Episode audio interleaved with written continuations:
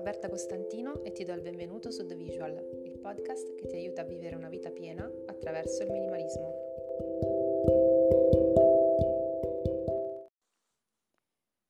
Per lavoro mi trovo spesso a provare nuovi prodotti beauty.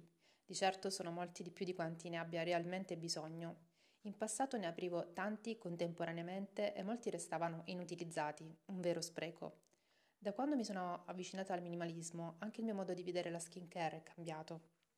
Il minimalismo ti porta quasi naturalmente ad una vita zero sprechi, più consapevole e sostenibile e senza neanche accorgertene ti apre il mondo del clean beauty. Ho provato infatti a ridurre il numero dei prodotti usati, ascoltando le reali necessità della mia pelle.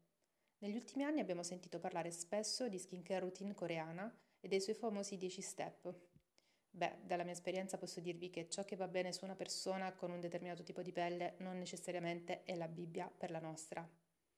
La skincare minimalista consta solitamente di due o tre prodotti, un olio di cocco per struccarsi e detergere la pelle e olio di mandorle, jojoba o karité per idratare. Molto spesso questi oli sono perfetti anche per la pelle del corpo, quindi la loro funzione diventa multipla, consentendo zero sprechi non avremo più barattoli di plastica da buttare di frequente o imballaggi e avremo molto più spazio nel bagno. La mia skincare prevede ancora l'uso di prodotti specifici, perché la prima regola è usare ciò che si ha. Ma rispetto a prima non apro un nuovo prodotto fino a quando non ho terminato quello precedente e se qualcosa non fa per me cerco di regalarla. Un passo alla volta, ma si può fare già tanta differenza. Il minimalismo è uno stato mentale, un approccio alla vita e non solo alle cose materiali.